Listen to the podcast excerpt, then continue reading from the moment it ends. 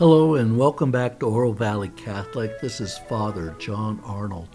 And so, in the Gospel for the 28th Sunday of Ordinary Time from Luke 17, it continues on from last week. And if you recall last week, Jesus said, If you have the faith the size of a mustard seed, then this tree, mulberry tree, would uproot and plant itself in the ocean. And so think about faith in the story today, because the story today is about Jesus healing 10 lepers. What I want you to focus on is the, how the story from Luke 17 begins. And it begins like this As Jesus continued his journey to Jerusalem, he traveled through Samaria and Galilee. So, what's it mean to be stuck between Samaria and Galilee, between belief and unbelief, and to find salvation? And that's the story and the healing of the ten lepers. So, let's go for a minute and let's continue talking about human sin as we think about divine healing. If you remember, chapter 17 of Luke starts out with sin is inevitable. There's really not much you can do about it. Or as the gospel starts out, it says in the chapter 17, verse 1, he said to his disciples, Things that cause sin will inevitably occur, but woe to the person through whom they occur. It would be better for him if a millstone were put around his neck and he'd be thrown into the sea than for him to cause one of these little ones to sin. So think about human sin. Sin is something we do, it's something that's irrational, that just simply defies the relationship with God and one another. But we are born into a world where sin is dominant. Just think about all the kinds of influences on TV, social media, amongst your friends and family that have helped build up attitudes in you that are something less than healthy. So when we talk about sin and our, our proclivity to give in to sin, Jesus wants to juxtapose faith uh, as the solution to sin because sin is that magical way of thinking where you think you can make yourself happy on your own terms without reference to God. But faith is about trust in God, and it's about being connected with God. Faith does have a content to it uh, the Trinity, the incarnation, the virgin birth, uh, virtue, and the, and the moral life. This is the content, the beliefs of faith. But fundamentally, faith is about this connection between God and your neighbor and how you pursue both in a deeper uh, connection that uh, will, will make you whole through the grace of God. So, with that background, I want to briefly recap for you how the church looks at sin, and then we'll turn to the story of the healing of the 10 lepers. So, this is Catholic 101 when we talk about our diagnosis of the human condition. Start out with the default position. You and I are made in the image and likeness of God. We're very good. We know this because uh, Genesis 1 and 2 tell us that. And what's the image of God in us? Well, it includes, it's reflected in our intellect, that is, our understanding, uh, our ability to understand the truth, and in our will, that is, our choices, our desires, which are oriented towards the good. Be- the beautiful can bring us to the true and the good, the appreciation by the intellect, and the desiring by the will of the good. Um, but that ability has been deeply flawed by a primordial event that we call the fall. And the story we tell is the story of Adam and Eve, which is this story of magical thinking where you can be happy eating this fruit from the tree of the knowledge of good and evil without reference to uh, to God and his in his role in creation, um, his central role in creation. So that to say we're made in God's image isn't simply limited to the intellect and will in each of us, but it's also the understanding through revelation through Jesus Christ that God is a, a trinity of persons Father, Son, and Holy Spirit. So human beings are not complete in and, of, in and of themselves. That's also reflected in the story in Genesis. Remember where, G, where God says it's not good for the man to be alone? And so he pulls Eve, makes Eve from a rib from uh, God's side, and I mean from uh, Adam's side. And Adam looks at Eve and says, Oh, at last, bone of my bone and flesh of my flesh. That he sees in Eve a completion of himself. But of course, that's torn apart by sin. Um, so there's something essential in our holiness and our happiness that is lost when either intellectually we disconnect from the truth, reason, how it is we live our lives rationally, or that our wills disconnect from what is uh, the good by trying to desire things that are not good. And so, since God is love, God is Trinity, human beings are made for love, uh, to be loved by God, to love God, to love one another, and to love God's creation and ourselves, those three levels of love, is when somehow we fall away from uh, this love that gives justice to God, wills the good of another, uh, it's a deep wound in us. And that deep wound is experienced at three levels. The first is our separation from God. And here's how it is that we experience it. People walk through the world and they can't see God, they don't hear God. God is absent to them. You know, for Catholics who really do believe in God and His presence, we can understand the problem of not seeing God, but faith takes us and heals us because it assures us of God's presence with us. That God is not only the transcendent God, completely other than creation, but also He's closer to us than our very selves. We experience Him in our uh, intellects, in our wills, even though it's experienced in a distorted way. But how sin affects us is this understanding of separation from God.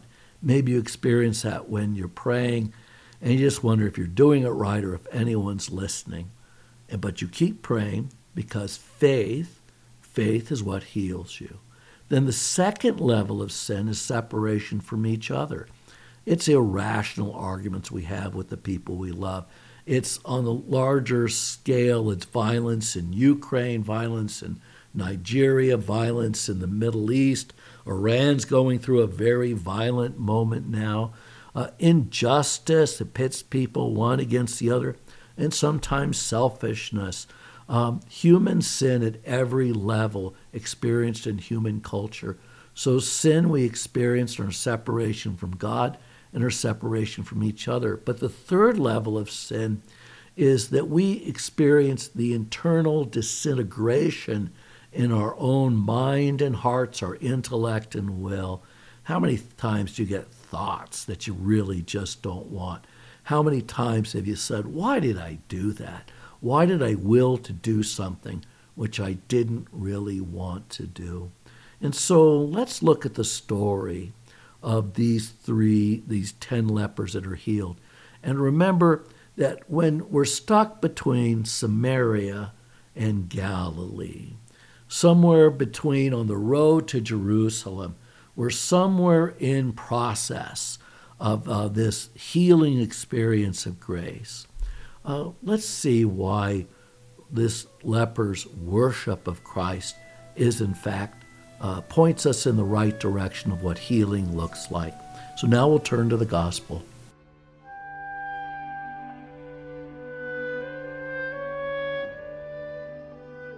So I'm going to comment on the two readings. The first one is from 2 Kings chapter 5, and it relates how a Syrian general, a non Jew, is healed by Elisha, the man of God, by uh, bathing seven times, dunking himself seven times in the river Jordan.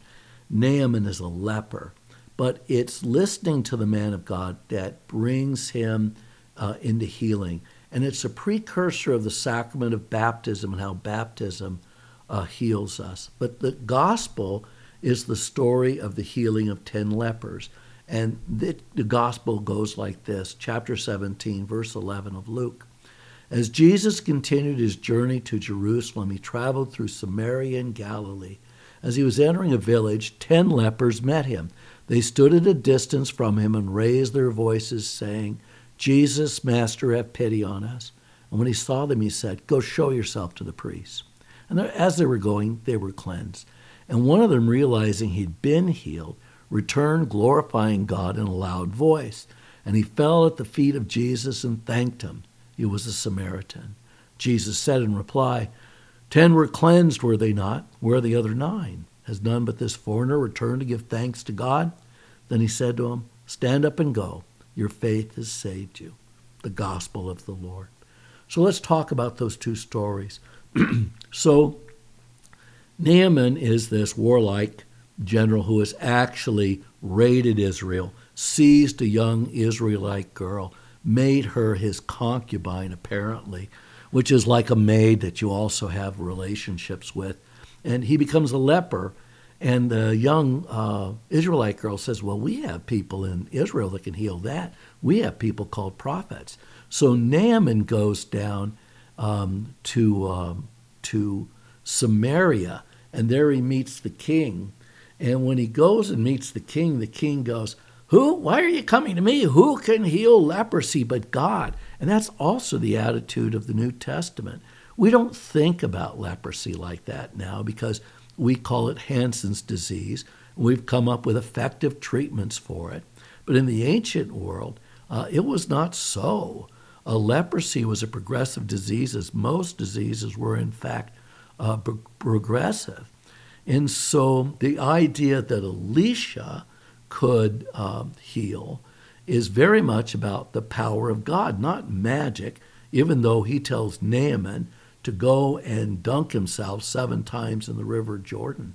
He's calling for an act of faith because only God can heal leprosy. Now, this is the interesting thing to think about with the Old Testament story of Naaman and Elisha. Typology is about the symbolic world that we live in. Jesus is not comprehensible without understanding him with the background of the Old Testament. I mean, if Jesus just dropped down to the streets of uh, Tucson, Arizona, Oro Valley, and started healing and talking about the kingdom of God, how, what would you make of him? I mean, without an understanding who the God of Abraham, Isaac, and Jacob is, what a Messiah is, what a prophet is, what the prophecies about the Messiah were, um, he would just be like this magical figure. But he is rooted instead in this long cultural understanding of how God has worked in history, because God is a provident God, which means God provides and God provides in history. So, the important thing to understand about that first reading from 2 Kings and the healing of Naaman is only God can heal a leper, that Naaman was healed by dunking himself seven times in the river Jordan, which is the same place that Jesus and John the Baptist um, were, were baptizing, and that Naaman converts and he actually takes quote, two mule loads of earth back to his home in Syria because he no longer wants to offer holocaust or sacrifice on Syrian dirt. He's going to do it on an altar based on dirt loads, two mule loads of uh, dirt that he's taken from near the river Jordan. Now, the prophetic background of the story is this Elijah is the prophetic predecessor to Elisha. So Elijah, if you remember, confronted King Ahab. And in the course of Elijah's story in 1 Kings, Elijah um, does eight miracles. Um, he calls down fire from heaven, various miracles. Elisha, when he is anointed as Elijah's successor as prophet to Israel, he receives a double portion of Elijah's spirit. And so for Elisha, and this is biblical typology, Elisha in the story in 2 King performs 16 miracles. Elijah 8, Elisha 16. So you get Elisha is twice as powerful, a double portion of the spirit of Elijah. Why is that important? So let's go down to the Gospel of Luke. How many lepers does Jesus heal? Jesus heals 10 lepers, not one. And so he's 10 times beyond what Elijah is. But also, he doesn't ask them to do anything. He doesn't ask them to go and um, dunk in the river seven times. Instead, when the 10 lepers ask him to be healed, he says, Go show yourself to the priests. Well, that's actually out of the book of Leviticus. And without going into it, there is this long protocol for how the priests of the temple would examine somebody who was known as a leper to decide whether or not they've been cleansed of leprosy and could once again enter into um, communal life in Israel. So as these 10 are going off to do that, you know, Jesus, if you notice, doesn't say that they're healed. In fact, it takes some faith that they go to the priests. And what it says is that on the way to see the priests, um, they were they were cleansed. As they were going, it says, quote, they were cleansed. And one of them, realizing he'd been healed, returned glorifying God in a loud voice. And he fell at the feet of Jesus and thanked him. He was a Samaritan. When it said he fell at the feet of Jesus, the actual Greek word, because I think it does make a difference, is prosopon, prosopon, which is actually the word that we use to describe the three persons of the Trinity. And what it means is face. So it isn't just that he genuflects in front of Jesus. He goes prone in front of his Jesus with his face in the dirt. That, if you can imagine it, is the uh, posture of worship, uh, how it is that you would worship God. Um, if you're on your knees, your face in the dirt, you are worshiping. So when he thanks, and the word that's used is Eucharistio, Eucharistio, which is, as you know, the word that we use for thanksgiving, the Eucharist, the body and blood of Christ. What you're seeing woven into the story is Jesus is far more powerful than Elijah, that he doesn't have inter- intermediaries for healing like dunking seven times in the Jordan River. He just tells people to go and show themselves to the priest, and people do what he tells them to do. And through doing what they tell him, what he tells them to do, that is through faithful trust and commands, they find their healing. But that in itself is not complete. What makes it complete in the story is that this one man comes back to worship. And so remember again what Jesus says. Jesus said in reply, Ten were cleansed, were they not? Where are the other nine? Has none but this foreigner returned to give thanks to God? And he said to him, Stand up and go. Your faith has saved you. So think about the motion that's going on in Luke 17 from an understanding of sin to the role of faith, and faith can do impossible things, to how it is uh, that you what you do to give thanks to your master at the table because you're just doing what he asked you to do to the story of the healing of the 10 lepers and although they're healed in addition to the healing, this one Samaritan is told that his faith has saved him. So think about the context of this story. As Jesus cont- continued his journey to Jerusalem, he traveled through Samaria and Galilee. So he's not home. He's not in a safe place. He's just on the road with us, and he heals other people on the road. You know, you can have an experience of the Catholic faith of our Lord and feel that you have been released from sin and that you have been healed in some sense. And people have those stories. I hope you have those stories.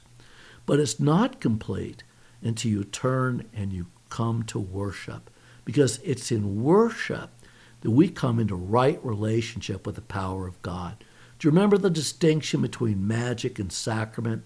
Magic is thinking you control the powers of nature and divine powers, and using material things, you get a divine effect. The sacrament is exactly the opposite. It's allowing God, through the work of the church, the sacrament of the church, a sign of our Lord's continuing presence amongst us, because the church is the body of Christ, that God works on us God helps us, God sanctifies us. And in coming to Sunday Mass or daily Mass, uh, we return thanks by getting on our knees, just like the Samaritan, and offering worship. So, why don't we pull this all together in the last part of this episode of Oro Valley Catholic? And so Jesus heals ten, time the lep- ten times the lepers that Elisha healed. He does it without any intermediaries. He himself is worthy of worship. And so the very next story after the healing of the lepers is this little pericope, the coming of the kingdom of God, starting at Luke chapter 17, verse 20. Asked by the Pharisees when the kingdom of God would come, he said in reply, The coming of the kingdom of God cannot be observed and no one will announce, Look, here it is, or there it is. Or behold, the kingdom of God is among you. So, what they don't understand, it's already there. And it's there in the person of Christ. And it's those baptized into Christ that enter into this kingdom. And it's through worship, true worship, and that we experience the healing that we need at every level our healing between us and God through baptism and the sacrament of, of reconciliation, our healing in between one another, uh, when we experience um, the love of God and the wisdom of the Holy Spirit and all the gifts of the Holy Spirit, and then how it is as a community we find communion in God and one another because we all come to the same sacrificial table. But it's in media res, it's in the middle of things, it's on the road that these things happen. So, how is it that this one Samaritan leper who is not a Jew and he's not baptized, how does he find his salvation? Well, he finds it in coming to worship Christ. And so, see how this man's faith is demonstrated in two ways. The first is that the Samaritan recognizes that mercy has come from Jesus, and he returns to thank him in, the, in the, his form of faithfulness to the mercy of God that's been made manifest in him. So, how do you find salvation to your faith? It's through this call to mercy. Do you remember in the Our Father, forgive us our sins as we forgive those who sin against us? This testimony to the mercy of God is how you and I find our salvation. You know, forgiveness is not Alzheimer's disease. Forgiveness is the decision, the choice, not to keep punishing another person for something that can't be undone. It's to show mercy, and that means to will the good of the other as the other. But there's a second way that the Samaritan's faithfulness is demonstrated. And it, because this healing of mercy, the physical healing of leprosy, demonstrates a deeper spiritual healing. This man is caught between Samaria and Galilee. He's short of Jerusalem, the place where God dwells. And so, if you think of this kind of separation that we have from God, which is so fundamental to the experience of sin, which is remember that first effect of sin is our separation from God. That he connects with God by connecting with Jesus. He, as a Samaritan, connects with the Jews by connecting with Jesus. Because Jews and Samaritans, as you remember, are really, they won't share common plates or anything. Luke spends a lot of time talking about Samaritans. Remember the story of the Good Samaritan, um, uh, which is the uh, where the one Samaritan stops and heals, and the other stories about Samaritans in Luke because he sees that this enmity between the Samaritans and the Jews is being healed in Christ and the church's own ministry. If you read Acts of the Apostles, one of the first places that the disciples go is Samaria. And in chapter 8 of Acts of the Apostles, they baptize in the name of Jesus and they lay hands on and give the gift of the Holy Spirit. And so that this experience of healing, which continues to grow with the Samaritan people, brings them into union with uh, this, with the God of Abraham, Isaac, and Jacob, that had been severed all the way back. And this is the great thing about Scripture. In the times of Elijah and Elisha, Elijah and Elisha could not heal the break between Samaria and Israel in the history of uh, the people of Israel from the ninth to about the sixth century. Uh, no prophet was capable of doing that. Not only does Jesus heal this Samaritan leper, but he's the way that the rupture between the people of Judah and the, the ten tribes in the north is in fact healed. So, the coming of the kingdom of God, what's it look like? It looks like the source of communion. This one person who's worshiped by the Samaritan, and then it's his body goes out and baptizes Samaritans, confirms Samaritans, and shares the Eucharistic meal with them. So, on one level, this is an interesting story about a healing of Jesus. But if you see it in the context of Luke 17, which is about sin and faith and where true healing and true divine power is expressed. Very, very clearly for Luke, it's through the person of Jesus and his ministry, rooted in mercy. And so, show mercy to others. Do what our Lord does. God bless you. This has been another episode of Oro Valley Catholic.